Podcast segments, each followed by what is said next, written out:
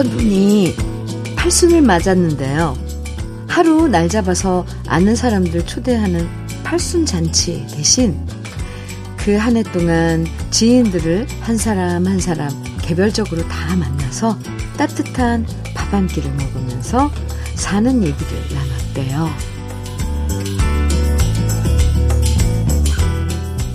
잘 차려진 잔치에 사람들을 초대하는 것도 좋지만 시간이 걸려도 그동안 바빠서 못 만났던 사람들을 한 사람 한 사람 따로 만나면서 소박한 밥 한 끼 나누는 기억이 서로에게 더 특별하고 오래 갈 것 같아요.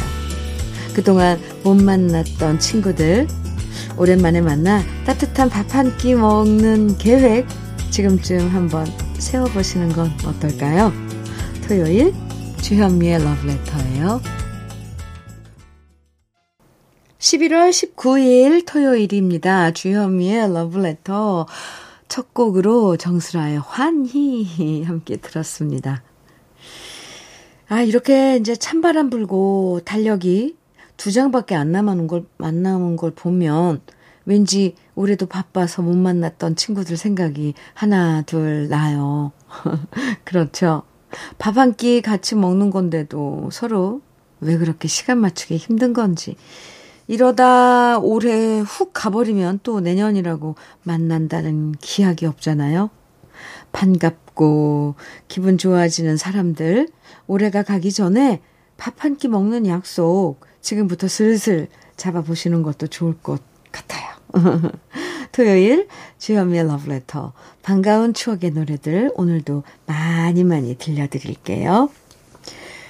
8078님께서요. 주디 저 오늘 제 생애 처음으로 김장을 합니다. 배추에게 몹쓸 짓을 하는 건 아닐까? 김장이 폭삭 망하는 것은 아닌가? 걱정 또 걱정이 되지만 온 우주의 길을 모으고 모아 정성껏 김장해 보려고요. 겁없이 동치미와 석박지까지 하려 하는데 맛있는 김치들 되라고 응원 좀 해주세요. 준비는 단단히 하셨죠? 네. 이렇게 또 긴장을 하고, 뭐, 준비하고 하면은 의외로 잘 될 수도 있어요. 8078님 사연 이렇게 소개해드리면서 읽다 보니까 이 김장이라는 이 작업이 엄청 성스럽게 느껴져요. 네, 8078님. 네, 성공하는 김장 제가 응원해드립니다. 커피 보내드릴게요. 0055님, 조영남의 낙엽은 지는데 청해 주셨어요. 남은하님께서는 최진희의 뒤늦은 후회 청해 주셨네요. 두 곡 이어드립니다. 조영남의 낙엽은 지는데 최진희의 뒤늦은 후회였습니다. 주현미의 러브레터 함께하고 계세요. 우미숙님 사연입니다. 현미님, 감홍씨 껍질을 벗겨 숟가락으로 떠먹으라고 남편에게 내밀었더니 갑자기 입을 척 벌리며 먹여달라고 하네요. 참새 새끼도 아니고, 유유. 나이 들수록 이 남자가 나의 사랑을 무지 받고 싶은가 봐요. 어머나, 그런 귀여운 행동도 하세요, 남편분이. 어, 그래서 먹여주셨어요? 참, 그 사랑을, 음, 사랑을 받는 행동도 참 중요하네요. 먹여달라고. 그러고 싶지 않은데. 사랑 많이 해주세요, 오미숙님. 오, 참. 커피 보내드릴게요. 잠깐 당황했을 것 같아요, 저 같으면. 아니, 이거 뭐지? 561, 5618님 사연입니다. 현미님, 제가 요즘에 단풍에 빠져 있어요. 예전엔 이렇게 자연이 주는 선물을 봐도 그냥 지나치고 살았는데요. 산책을 하면서 이 즐거움을 알았습니다. 그림을 그려도 이처럼 아름다울 수 있을까?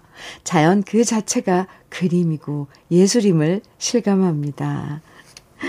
철이 들어가는 거죠. 네, 저도 언제부턴가 그렇게 괜히 나무만 봐도 멋있고, 막 자연이 감동이고, 이런 게 나이 먹어가면서 철이 드는 거 아닌가 싶어요. 5618님, 좋은 사인입니다. 커피 보내드릴게요. 이 가을. 이제 가을, 이제 가을? 네. 네. 아, 아무튼 깊은 가을이죠. 늦가을, 늦늦가을 만끽하시기 바랍니다. 또 겨울 풍경이 오면 그 자연의 모습도 아름답겠죠? 정우현님께서 이진관의 인생은 미완성 청해 주셨어요. 이수정님, 심신의 그대 슬픔까지 사랑해 청해 주셨죠? 두 곡입니다.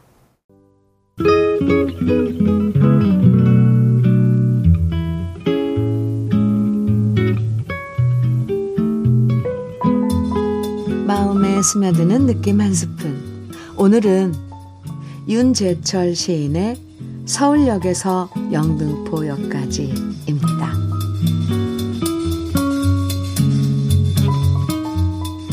출근길 전철 타고 이대로 끝없이 갈 순 없을까? 집도 절도 다 잊어버리고 이대로 끝없이 갈 순 없을까? 스물다섯 술에 취해 에이 가버리자. 간다. 서울역에서 기차 타고 떠났지만 영등포역에서 내리고만 기억 간다는 것은 얼마나 큰 모험이더냐. 간다는 것은 얼마나 큰 사상이더냐. 이제 또다시 다 잊어버리고 이대로 끝없이 갈 순 없을까. 서울역에서 영등포역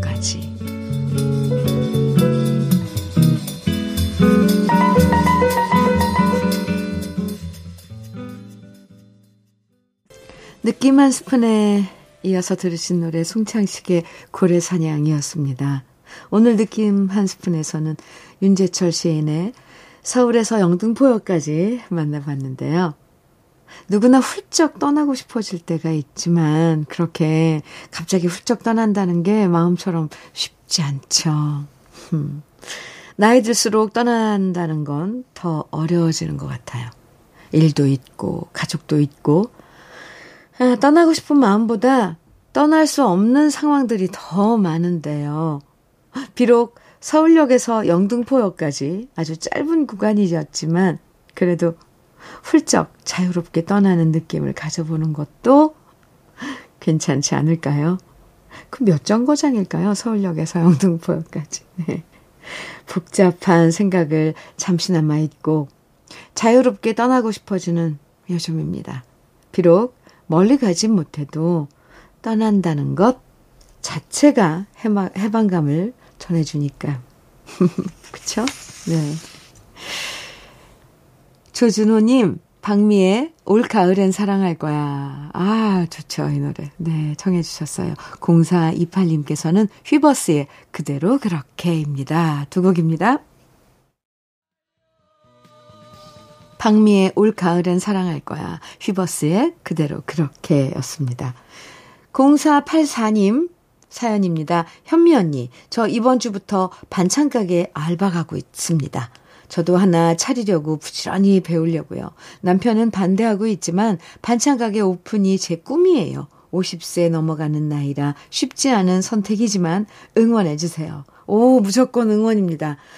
0484님, 아유, 네. 응원해요. 정말 멋진 그런 경험을 하고, 어, 반찬 가게 또 멋지게, 어, 오픈하시기 바랍니다. 오, 좋은데요? 전 뭐든지 이렇게 시작한다는 분들을 보면 제가 막 기운이 나요. 네. 0484님께 밀키트 복요리 3종 세트 응원하는 뜻에서 보내드리겠습니다. 이종철님, 이상우의 채워지지 않는 빈자리 청해주셨어요. 윤도현의 사랑했나봐 2600님 신청곡입니다. 두 곡이에요. 주현미의 러브레터 토요일 1부 끝곡입니다. 이영희의 가을 타는 여자예요. 5618님 신청곡입니다. 함께 듣고요. 잠시 후 2부에서 또 만나요.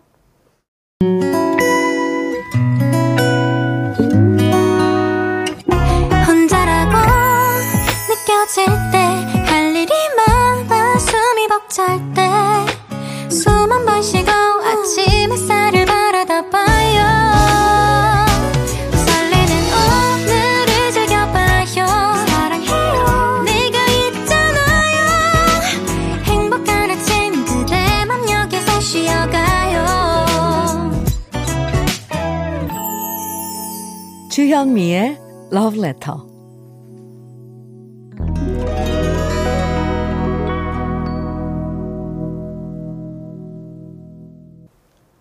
주현미의 Love Letter 토요일 2부에서는요, 우리 Letter 가족들의 인생에서 잊지 못할 노래들, 기억에 남는 노래들을 만나는 시간, 노래 따라 희로애락 함께 합니다.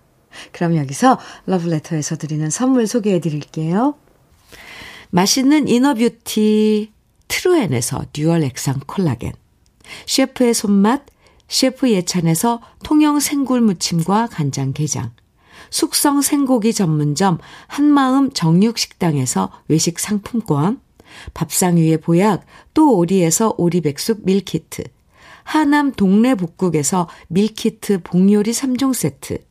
차류 전문기업 꽃샘 식품에서 꽃샘 현미녹차 세트. 주름 개선 화장품 선경 코스메디에서 올인원 닥터앤톡스크림, 욕실 문화를 선도하는 때르메오에서 때술술 때장갑과 비누, 60년 전통 한일 스텐레스에서 cookware 3종 세트, 한독 화장품에서 여성용 화장품 세트, 원용덕 의성 흑마늘 영농조합 법인에서 흑마늘 진액, 주식회사 한빛코리아에서 헤어 어게인 모발라 5종 세트, 판촉물 전문 그룹 기프코, 기프코에서 KF94 마스크, 명란계의 명품 김태환 명란젓에서 고급 명란젓, 건강한 기업 HM에서 장건강식품 속편한 하루, 제대로 만든 순박한 맛 부각마을 김부각에서 김부각 세트, 주머니 속 건강지킴이 도가 천년에서 산양삼 진액, 호주 건강기능식품 비타리움에서 혈관 건강 PMP 40맥스를 드립니다. 그럼 광고 듣고 올게요.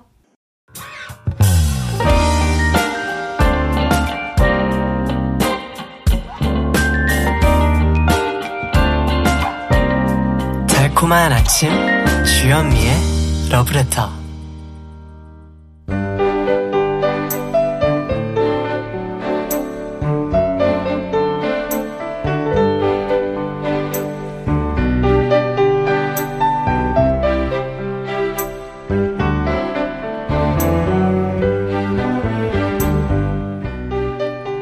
어릴 때 어머니와 아버지가 흥얼거리셨던 노래는 이제 부모님이 그리울 때마다 듣는 사모곡이 되고요. 사랑이 무심해질 때, 옛 시절 우리가 함께 들었던 노래는 잊혀진 사랑의 감정을 다시 소환시켜주죠.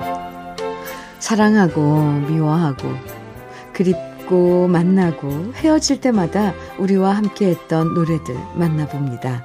노래 따라 히로에라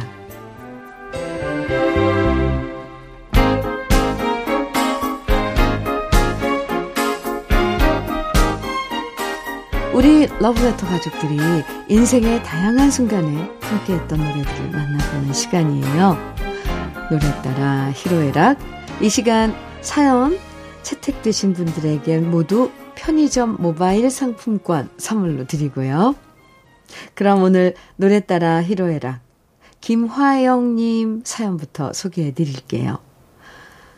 사춘기 17살 아들이 지금은 다 컸지만 옛날 5살 때 갑자기 고열이 올라서 응급실로 달려갔던 적이 있었어요. 남편도 그땐 곁에 없어서 친정 부모님이 택시 타고 급하게 오셨는데요. 열이 좀 내리니까 엄마가 저한테 쉬라면서 엄마가 제 아들을 업고 흥얼거리셨던 노래를 저는 지금도 잊지 못합니다. 놀라고 흥분했던 초보 엄마인 제 마음까지도 편하게 만들어주는 우리 엄마의 노래는 지금도 제 마음이 불안할 때마다 듣게 되는 노래랍니다. 이렇게 그날 엄마가 아들 없고 나지막하게 부르셨던 노래 패티김의 그대 없이는 못 살아 청해 주셨고요. 김신우님은 저희 부부는 거의 매일같이 손 꼭 잡고 동네 한 바퀴 산책을 하는데요. 이때 누구 한 사람이 콧노래를 부르기라도 하면 자동으로 합창하게 되는 노래가 있어요. 이 노래 함께 부르다 보면 부부의 정이 더 쌓이고 함께라는 게 감사하고 행복해요. 이렇게 두 분의 행복의 노래 최성수의 플립사랑 신청해 주셨습니다. 음. 그리고 장혜라님은 동네 옆집 살던 남편과 아는 오빠 동생으로 지내다가 조금씩 커가면서 눈이 맞아서 부모님들 몰래 연애하던 시절 이어폰 한 짝씩 나눠 끼고 노래 듣다가 우린 첫 키스를 했지요. 이 노래 들으면 아직도 가슴이 두근거려요. 이렇게 첫 키스의 추억과 함께 일기예보에 좋아 좋아 신청해 주셨습니다. 아하.